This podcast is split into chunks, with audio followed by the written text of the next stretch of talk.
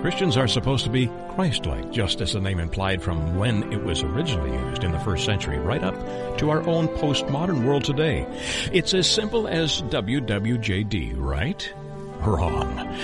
Join our show host, teacher, servant leader, and fellow traveler as we journey together in learning how lives daily renewed by God's grace and power can embrace Christian living that counts and makes a difference in a broken world.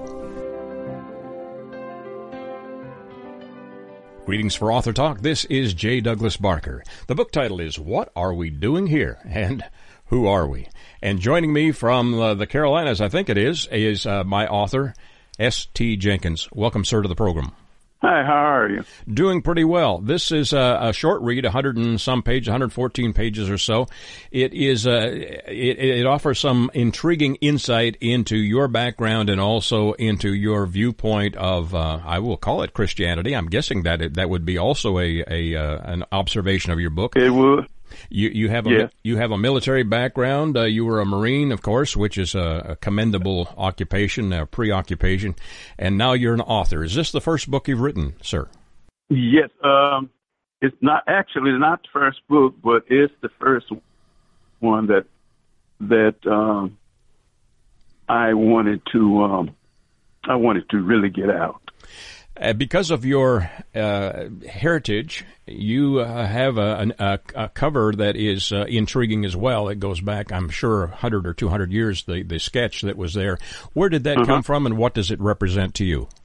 Um, that that that um, it means a whole lot to me because the heritage that I represent, nobody talks about it, or you don't hear about it. Everybody can look at their heritage and tell where they're from, but we we seem to not go no further than the 1800s when you talk about Yep. heritage. Mm-hmm. So I, I, I started looking it up. I mean, it had to be more than than just the 1800s. It has to be something past that.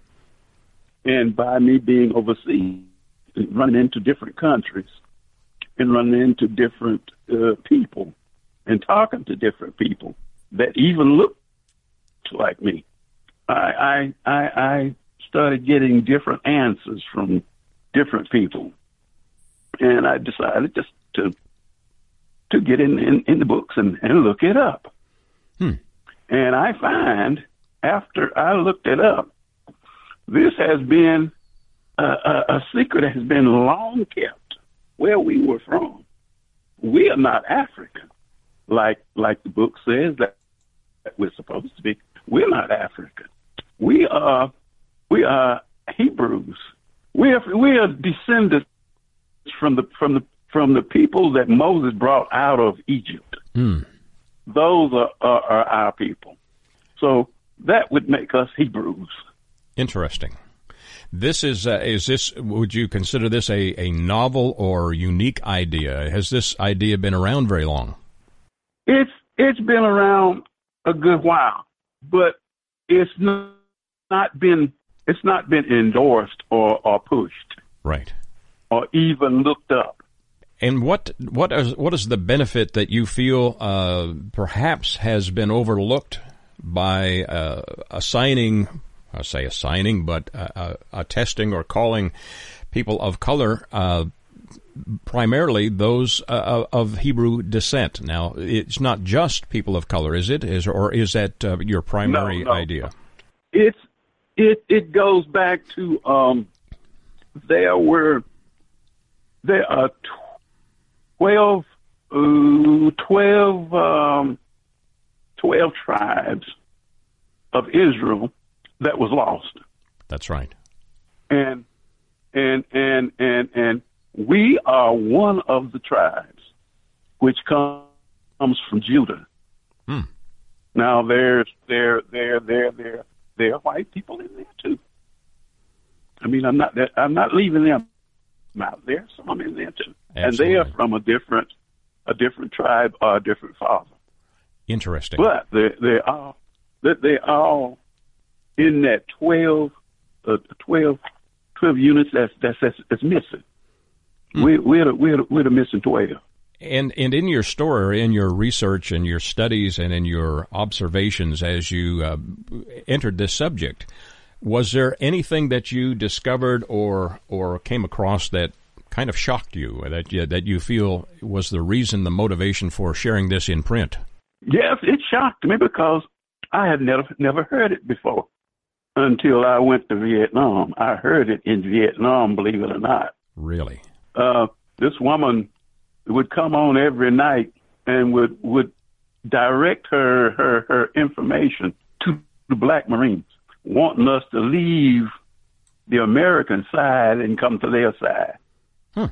and believe it or not i heard it from her. She was telling the black marines uh, you're not african or you're not even american. You're hebrews you come to our side and, and help us these people don't don't want don't want you there. This was the stuff we heard all night long. That's incredible. And that's what really got me started. I, I, I said to myself, I know these people are lying. you know, you you you, it, and we was told we was told this. Oh, it's it's it's it's it's it's a lie. Don't believe it. You know, mm-hmm. and it kept sticking with me as I got out of service. It stuck with me, and it made me look up get the Bible and look up stuff. And it's in the Bible. That's interesting that the a, woman was yeah. telling the truth. Uh, interesting that a propagandist would uh, use that approach. Uh, very unique. Exactly. What what happened? What happened? Uh, did did you ever discover what happened to uh, to that individual that was uh, broadcasting this this unique message to the troops? I I don't know. After I left uh, the, I think they called her Hanoi Hannah. Oh, that's right. I believe right. that's I believe that's that's who that's that was her name. She come on every, at night and and and talk to the Marines and stuff and try to get them to to leave leave the American side and come to their side. Fascinating. And when you uh, decided you wanted to share this information, how long did you uh, delve into this history and uh, into the story content of your book. How long did it take? How long did it take? How long did it take me? Yes, sir. About five years. Five years. And was it a challenge for you? I, I'm guessing it was because there's not a lot in print. It was. It's a challenge to find stuff that has been hid from you for for many, many, many years. It, everything was hid. You, you, you had to uncover, try to find and uncover. There was books that was written back when, but they're in libraries. Nobody tells you about them. You just have to go dig for yourself. Uh, you've uh, you've broken your chapters down just by chapter numbers, not by content necessarily. You have five chapters. Uh, is there any one yes. story in there that you feel will stand out to the reader? Well, there are several chapters that, that uh, will stand out to the readers, but um, there is one that actually tells uh, pretty much uh, uh, uh, about your your heritage. I think that's the one. It'd be it would be chapter. Uh, let's see, where are we? It's on page eleven. This is the page I think pretty much was going to stand out. Mm. And if if anybody would like to look it up, think I'm lying, it's in Deuteronomy twenty eight thirty two and it tells you exactly. I mean, it, it just, and there it was. I mean, when I looked at it, I said, "Oh my God, mm. it's in here." Interesting. And it's been there. It's been there for tons of years.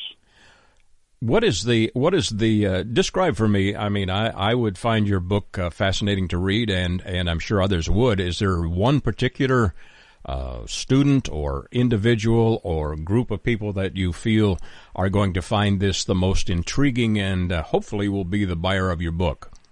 I think if, if, if, anyone that's looking to find out where uh, where they're from or whom they are, that would intrigue them.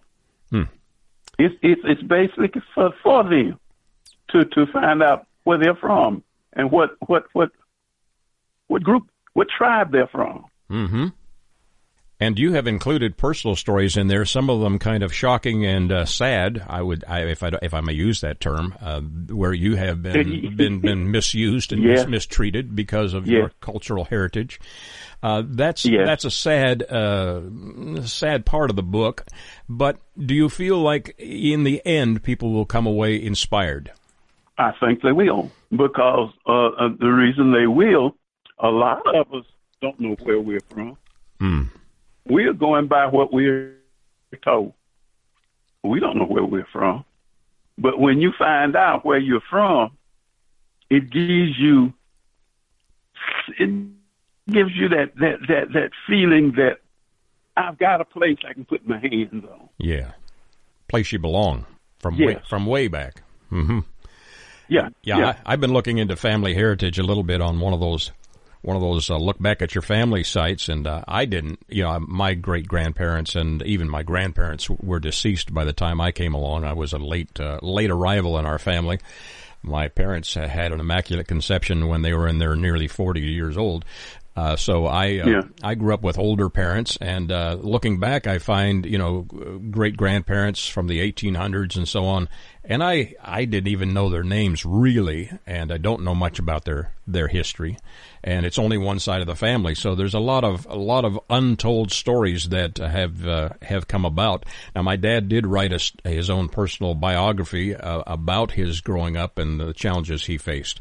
This book is not just uh, you, you wouldn't consider this a biographical sketch, though, would you? Although there are some bi- biographical in, content. In yes. some in some cases, it might be thought as that, but no, I wouldn't. And and do you have a desire to to do a follow up book, or is this kind of uh, getting it off your chest and getting it out there for the world to see? I want to get it out there for the world to see because everybody needs to know where they're from. We are not just Africans uh, thrown in here uh, doing slavery. We are a people, a great people, because we are the people that God said, "These are my people." Mm. We are we are those people. Beautiful. It's an inspirational co- comment and and uh, content uh, encourager right there as you've uh, as you've given it. The title of the book again is "What Are We Doing Here and Who Are We?" My guest author S initial T initial Jenkins J E N K I N S. Mr. Jenkins, where do my listeners get copies of your book? Uh, they can uh, they can get a copy from Author House, uh, Amazon, or, or most of your your um your your, your um uh, the, where the church gets their get their material from. Right. Where the churches get Okay. their material from. From a lot of your Christian bookstores. Fabulous, fabulous. It's there. Fabulous. Well, thank you for sharing your story.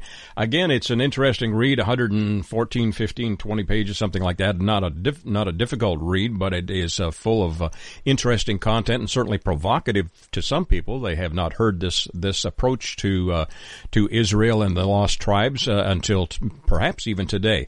Um, but it's not just a book for Christian readers. It's a book for anyone that's uh, want to be challenged It's a in their thinking. everybody. Absolutely. Well, thank you, sir, for joining me today, and best of luck with this. You do? Do you have a website yet? uh, Tillman Tillman Jenkins. It's S T Jenkins. Um, you want to go to it? It's S T Jenkins net dot com.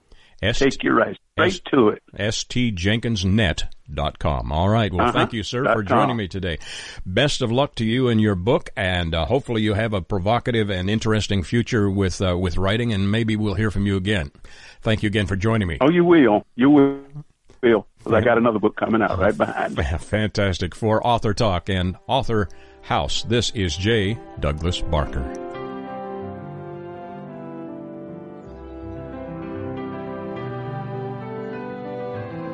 Stay with us for more Christian Living That Counts. Back in a moment.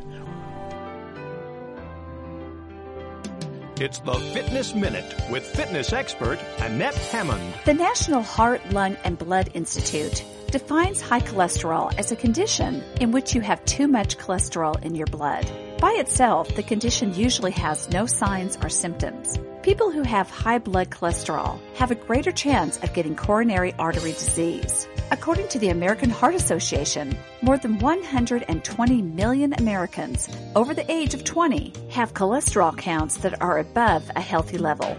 Harvard Medical School says that the good news is that cholesterol levels can be controlled, and just by lowering your total cholesterol 10%, you can decrease your heart attack risk by 20 to 30%. Making changes in your eating is important, but including daily exercise is a must. For the Fitness Minute, I'm Annette Hammond.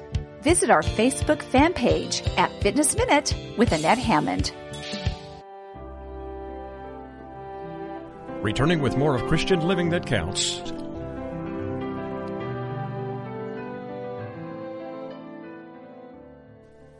Greetings for Author Talk. This is J. Douglas Barker. The book title is Lessons of Nature from a Modern Day Shepherd. And joining me from the shepherd's home, I guess, in the northern part of the United States in Idaho, is author Don F. Pickett. Thank you, sir, for joining me today. Well, thank you. Thank you for having me. This is a fascinating book, a hundred and so pages, and uh, the fascinating part about it, uh, besides the fact that um, you know you have written it, and uh, I think this is your first book. You have a background as a shepherd. Uh, tell a little of your family history and and uh, why this book became important to you. Well, I'm a fourth generation uh, sheep rancher from southern Idaho. Uh, my home is about uh, five miles away from our closest town of Oakley, Idaho, which is a population of only about 700 people. Wow. Uh, following high school, I labored as a missionary in South Africa and in Rhodesia, which is now Zimbabwe, uh, where I witnessed a lot of nature firsthand. Uh, thereafter, I obtained a bachelor's degree uh, in ag economics from Brigham Young University, and then a, a Juris Doctor degree from the University of Idaho. Uh, I never really intended to practice law full time, but rather to come back to the ranch. Uh, hmm. This is where I always wanted to be. And so the last uh, 35 years of my life, I've uh, worked with our herdsmen in the hills of southern Idaho. And so uh, I guess one could say that I've been blessed with the ability to communicate in writing the ideas and feelings uh, that these uh, humble earthbound workers would, I think, have some difficulty uh, piecing together and expressing on their own. But and, and, tell me a little of the size of your ranch. Uh, this is also a, um, I I think a, uh, a, an occupation, preoccupation that uh, some people are not that familiar with, other than the fact that there are sheep involved in uh, an open range.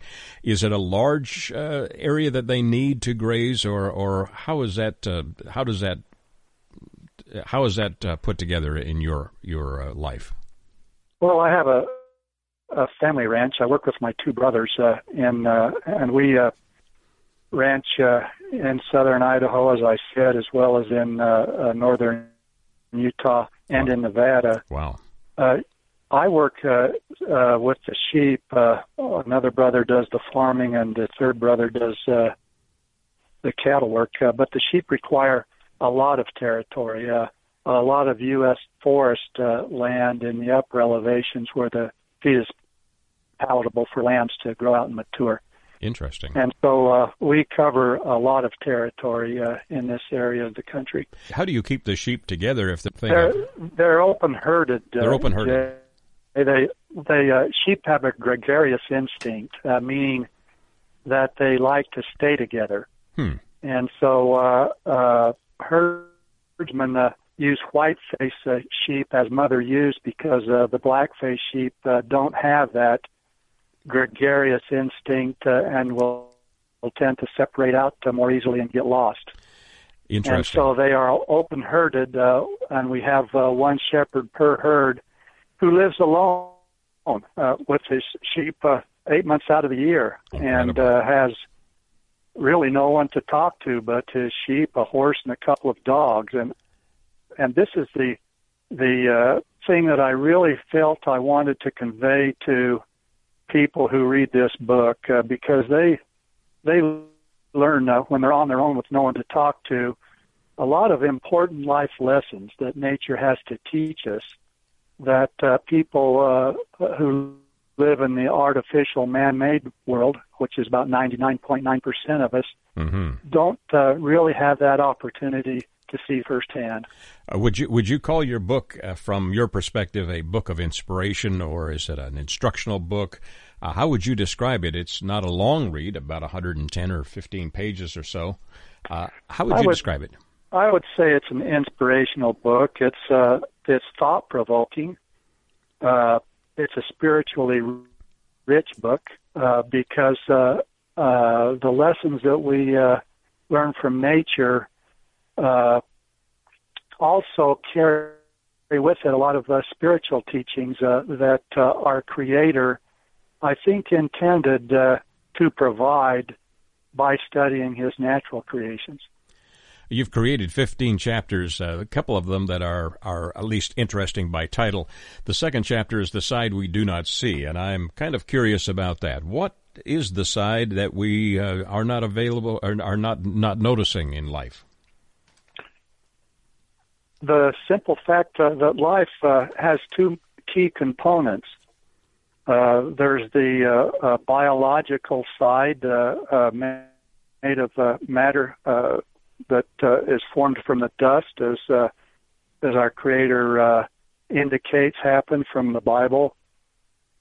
But uh, in order to uh, give life, there's that spiritual side uh, that we don't see, and uh, that's what this second chapter is about. It it uh, provides some lessons that uh, these people who live in nature witness on a day-to-day basis uh, that are uh, a likeness of the spiritual side that uh, is not visible to the carnal eye. And and why is the sky blue? That's a question that uh, maybe a two year old or three year old or even a thirty eight year old uh, gentleman or, or or gal may may ask or may be asking in their subconscious. Why is the sky blue? Well, uh, of course, there's a scientific side uh, that uh, uh, the scientists will teach us about. It's dust particles, and when the sun's uh, rays reach our eyes, uh, these dust particles appear uh, this light blue. But there's also another side that uh, is more symbolic in nature, that stands for openness, uh, uh, freedom of thought, uh, inspiration, expression.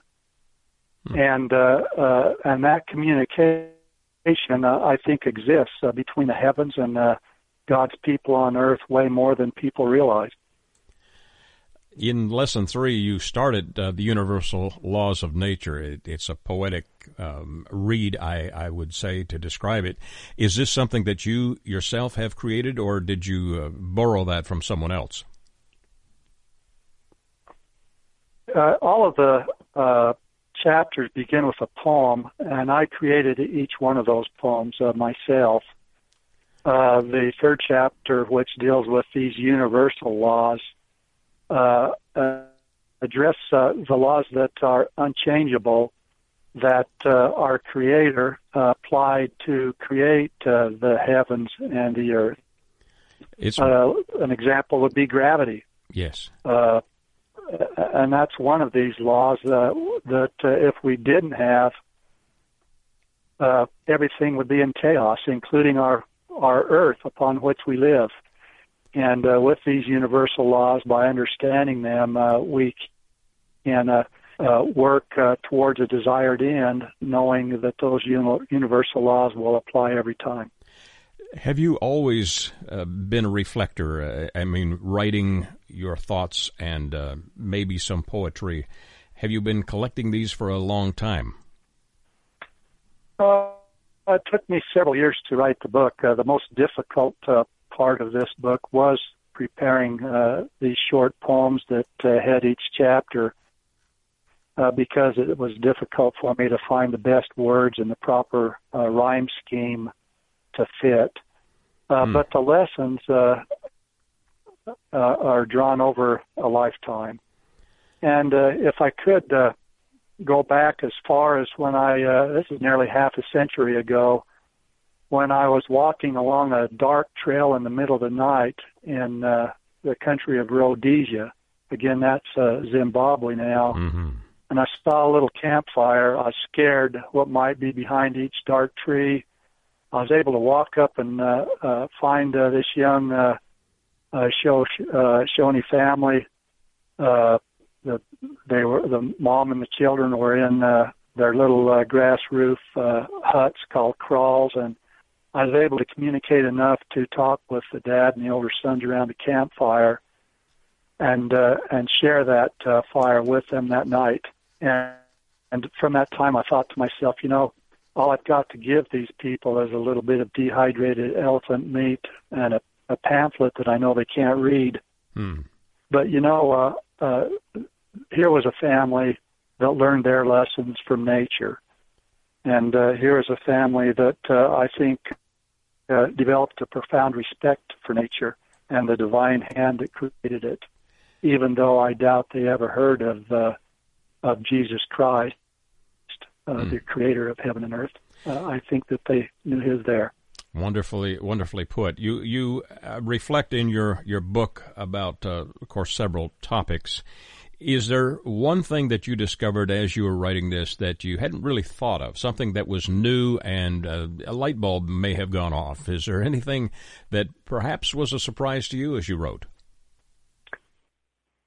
Not as I wrote, uh, uh, uh, but I, I can uh, reflect back on an occasion uh, with an older, seasoned herder who pointed early one morning to uh, some skeletons out on a ridge where a lightning strike had uh, killed several of his sheep uh, many years prior. And I think he's testing uh, me a little bit, but he looked at that uh, pile of bones and he said, "You know, they haven't budged an inch all the time I've been herding these sheep." Well, And uh, we went on a little bit further and came upon a, a spring, a little spring that came up out of the ground. And then uh, uh, a hundred yards uh, downhill, uh, disappeared back into the earth uh, from where it came. And uh, we collectively thought to ourselves, there, it is. It's that spring's dead. It exists no more. mm-hmm. But then on retrospect, we realized that that's really not the case. Here's a lesson of nature. How our Creator, uh, somehow, beyond our ability to understand, recreates those uh, decomposed molecules of hydrogen and oxygen in the sky. And that little spring lives on and on and on. That's life, you know. We're born, uh, we're we die, we're raised up again, and we live on into the eternities. That's one of the great lessons of late of nature uh, that uh, I have learned in working with these men.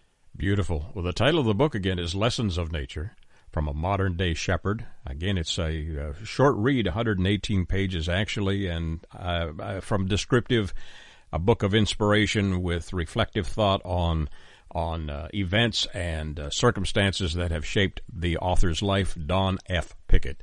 Don, thank you for joining me today. My listeners may want to get a copy of this. How do they do so? Well, uh, it's uh, on Amazon and can be obtained through Barnes and Noble.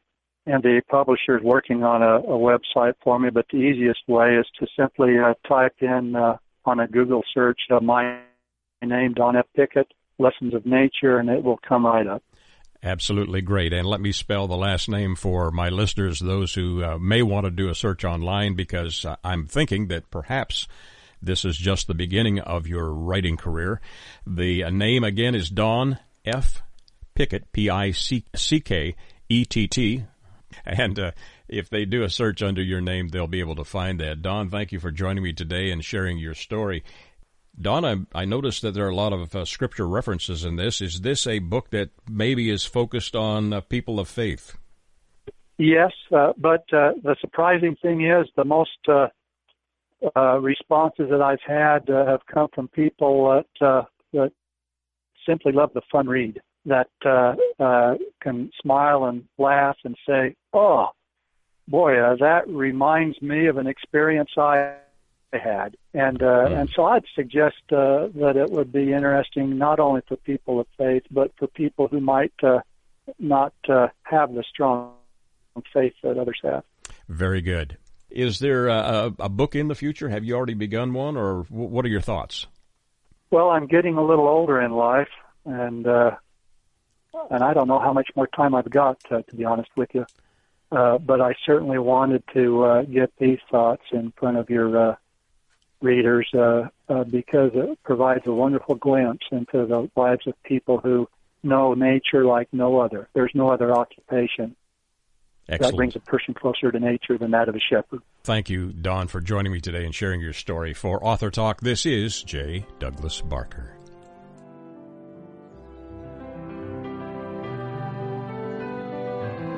Stay with us for more Christian Living That Counts. Back in a moment.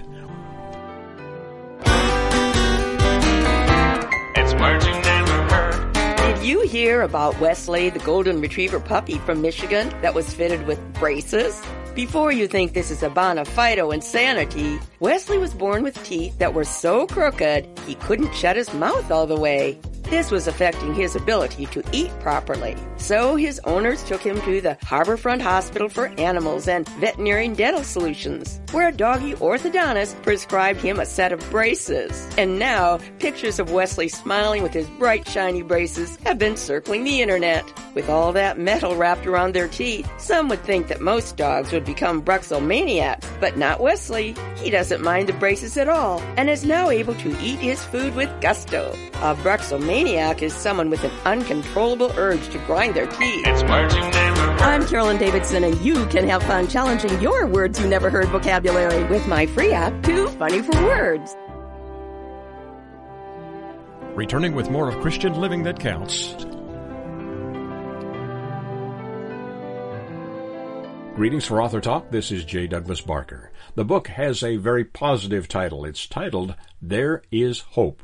Subtitled I Was Healed Metastatic Kidney Cancer Through Faith in Jesus. And joining me from Indianapolis in Indiana is uh, guest author Gregory M. Doublas. Welcome, sir, to the program. Thank you. Your book, a little over 100 pages in length, and it is a personal story of faith and uh, certainly one of uh, miraculous healing. There are many skeptics in our world. Why did you choose to write just this book and tell your story? Yes. Well, the reason I chose to write the book is to tell people who may need hope.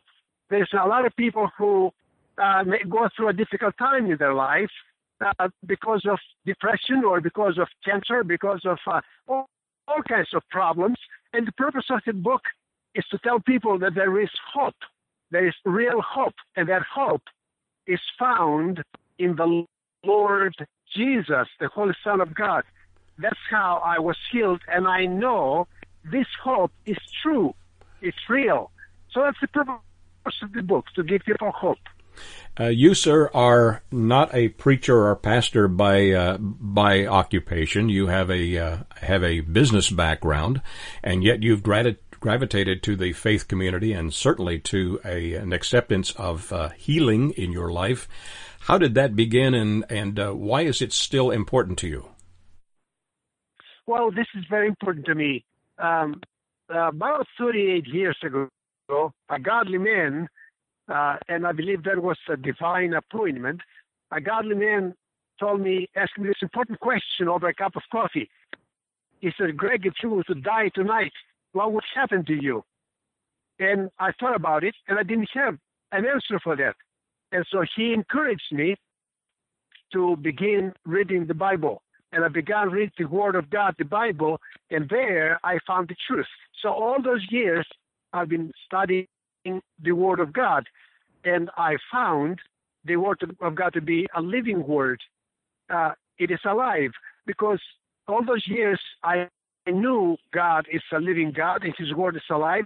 But then through this experience that started at the end of 2015, when I was diagnosed with kidney cancer, then in January uh, uh, 12 of 2016, they removed my left kidney, but the cancer moved to my lungs. That's what you call a metastatic cancer. Yes. And so through this experience, I found the Word of God to be even more so a living Word.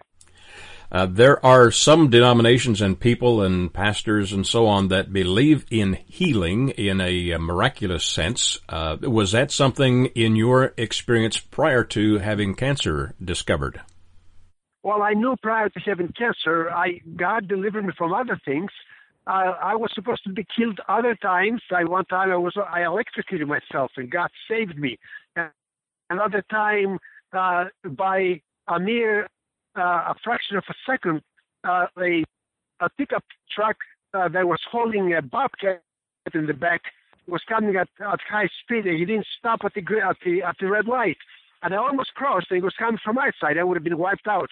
But at the very last instant, not a second, I stopped and he barely went in front of me. I knew God saved me. In other instances as well. So I knew God is a living God. When this came upon me with cancer, I began trusting in God. And uh, on, the doctor told me in February 25th, 2016, that there was no hope for me. Just I cannot heal you, the doctor said. Then I began even more so dwelling in the Word of God.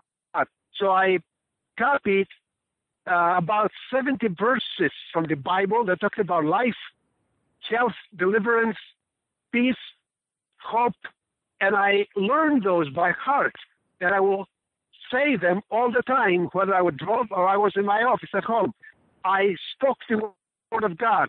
As I spoke it, it went to my heart. And the Word of God, as I said earlier, is a living Word. And then faith began to rise in me through the Word of God. Faith began to rise to a point where I begin to expect a miracle. And faith is extremely important because without faith, we cannot please God. It says in Romans 10 15 says, faith comes by seeing the Word of God.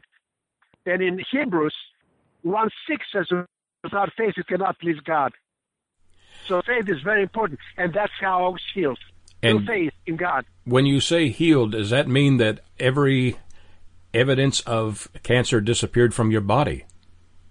Well, at this point, that's what it is because ever since uh, on April 25th of 2016, I went for a checkup after two months after he told me that he couldn't help me, and I had the blood tests in the morning and CT scans and a, a MRI of my head, and then in the afternoon, I went and saw the doctor who had all the information from the tests, and he told me that uh, he couldn't understand what happened to me, but those things that were in my lungs were not there. They backed off. Hmm. He said he had a spontaneous regression. He couldn't explain that. He was very frustrated. Is there any And so ever since, I've been going back, every, every three months I've been going back, I had the tests. And so far, thank God, everything's okay.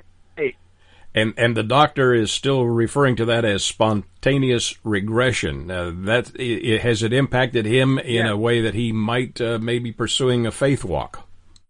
Well, and on that, that very day, when he told me I had spontaneous regression, I knew inside my heart, before I knew exactly what that term meant, of course, I knew the word spontaneous. Well, I knew in my heart that it was great news for me. I jumped and I thanked the Lord. I said, Lord, thank you for healing me. And I pursued after that, thanking the Lord, that being with him. And I asked him, Do you believe that the Lord healed me? And he wouldn't say anything. I said, Do you believe that Jesus is a healer? He wouldn't say anything. Hmm. He, he wouldn't. He says, Look here, Greg, I'm a doctor. I need to find out what's going on. I said, But how can you find out what's going on? Or there's a miracle. And he insisted he wanted to learn. So every time I go back, since that time, every three months I go back, I remind him of the miracle. I told him that God, through Jesus Christ, his son healed me.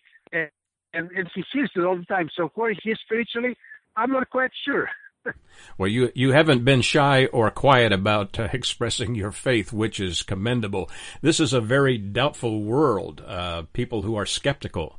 Uh, there are some who may look at this and say, "Well, perhaps it was uh, the power of positive thinking that has uh, has brought this about." Uh, how do you respond to those people? Well, I would say to these people that there's no such thing. This is what the enemy is spreading around the world that you could be healed with the power of the mind. mind over matter, however they can express it, all kinds of things they say. Bottom line is, I know that not only the Lord healed me, but while I was diagnosed, the Word of God spoke to me. Literally, God brought my mind to specific verses, such as uh, Psalm 112, 7, that says, The man who, of course, fears God is blessed. And then in verse 7, it says, He will not fear of evil tidings because his heart is fixed in the Lord. And so I knew that if you have cancer, you cannot be defeated with mind over matter or because you eat the right things or because you exercise. Those are all tricks the enemy is telling people. Bottom line is, when the doctor tells you that's not you can do, hopelessness takes over, and hopelessness kills people. So anybody without the Lord, they have passed away because hopelessness is a terrible thing. On the other hand, like I said, not only the Lord healed me, but gave me hope. And hope from above, the real hope, is life. The and so I had life because by the grace of God, I was making it. well, the title of your book certainly underscores that. I, I love the title. There is hope. In a hopeless world, there are many needy people, and uh, hopefully, as as your book even underscores, uh, this insight into your walk of faith will certainly inspire them. You I will also mention to my listeners, uh, you have an MBA. It's not like you are a person that grew up in uh, An MBA, yes. Yes, you you you are an educated man. You are a person who has uh, not shied away from sharing your faith once you latched onto it. Uh, this has been a journey of several what several decades, thirty over 30, 30 years, correct? Well, yeah, the journey of the Lord is over 38 years, but uh, since 15, uh, as I said before, through this illness, uh, the Word of God came alive. And sometimes, TJ, people say, um, why do this happen to people? People say, why is this come to me? And uh, you probably heard that. Uh, people say, why, why now, why me? Mm-hmm. Why do bad things happen to people? All kinds of questions. And I would say, I've learned through this um, that our bodies are temporary in this life and they often break down. God has nothing to do with it. Uh, our bodies break down. I thought I was in perfect health, but at the same time I had kidney cancer until it was discovered because it was coughing. It wouldn't stop. My cough wouldn't stop. So I went for a, a simple test to see doctor what's going on, and they found cancer in my left kidney. So oftentimes you may think that you're okay, but but you're not. So bodies, our bodies break down because we're temporary. Another thing is you may drive a perfect, a perfect good driver and careful, but somebody makes a mistake because they get a they were intoxicated and they cause a, a major problem on you. They didn't have nothing to do with it. Mhm. So it is because of uh, other people's fault or because of our mistakes, and and those things happen. God has nothing to do with it. But I will say also, often it is the will of God that our life to end because God always has the best for us. That's the other option that always is there.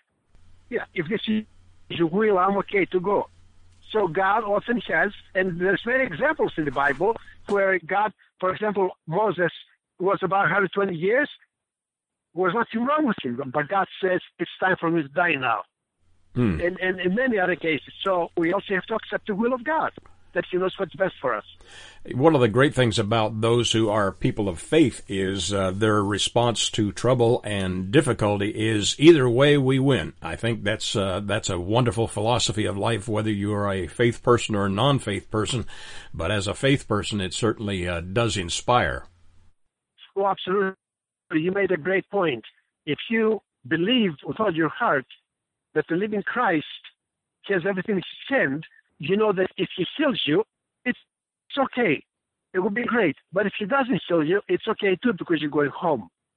Yes, Beauti- beautifully said. Your book uh, is uh, broken down into, uh, they're not exactly chapters, but maybe paragraphs or chapters with paragraphs or subparagraphs.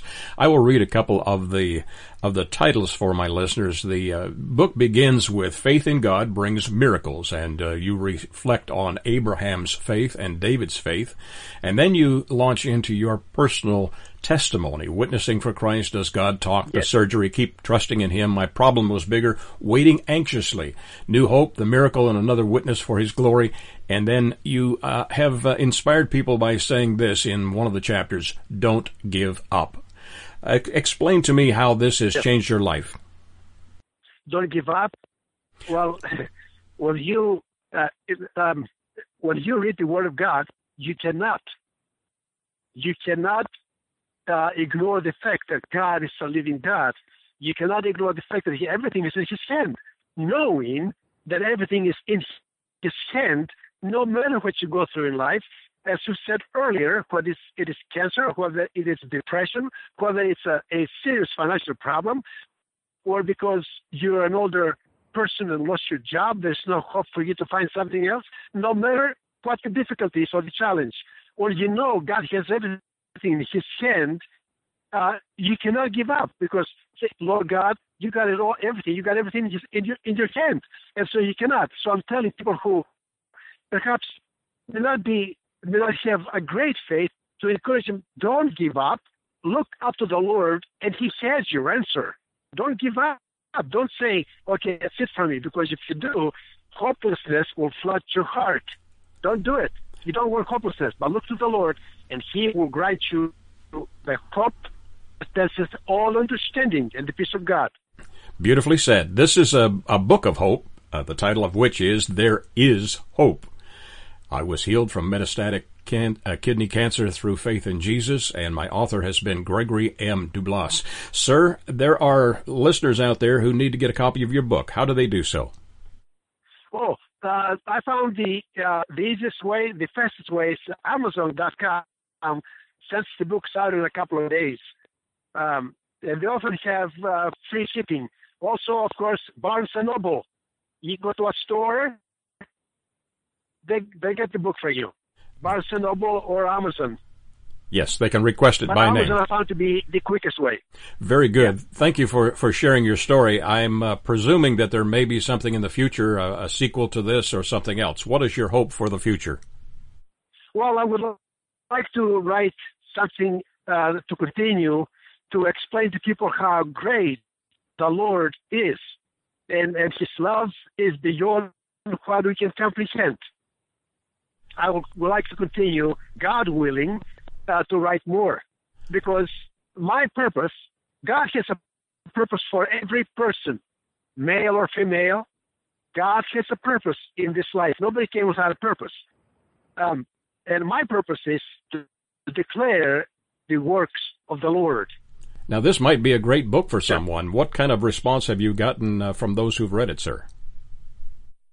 Everybody who has read the book that told me it is great and they're overly happy to have the opportunity to read. One person told me, Greg, I'm using this for a daily devotion. I'm going back and forth in your book. But this lady from Florida told me, uh, about 75 years old, she says, all my life I've read many Christian books, but this is the best I have ever read. And this is an unsolicited comment. Another lady from town here in Fort Wayne, where I am from, um, told me that it is the best book that I've read. And I didn't solicit those comments. That people just either uh, text me or send me an email because in the book I have my email in there, so they can they can get in touch with me. So also the the, the, the comments I'm getting so far from people who have read the book. Great commendation. Thank you for sharing your story. Again, the title of the book is There is Hope, and the author Gregory M. Doublas, spelled D-O-U-B-L-A-S. You can do a search under his name and also locate this book and anything that happens in the future. Greg, thank you for joining me today and sharing your story. Yeah, thank you so much for taking time with me. Best to you and uh, you. and and in your future for Author House and Author Talk. This is J. Douglas Barker.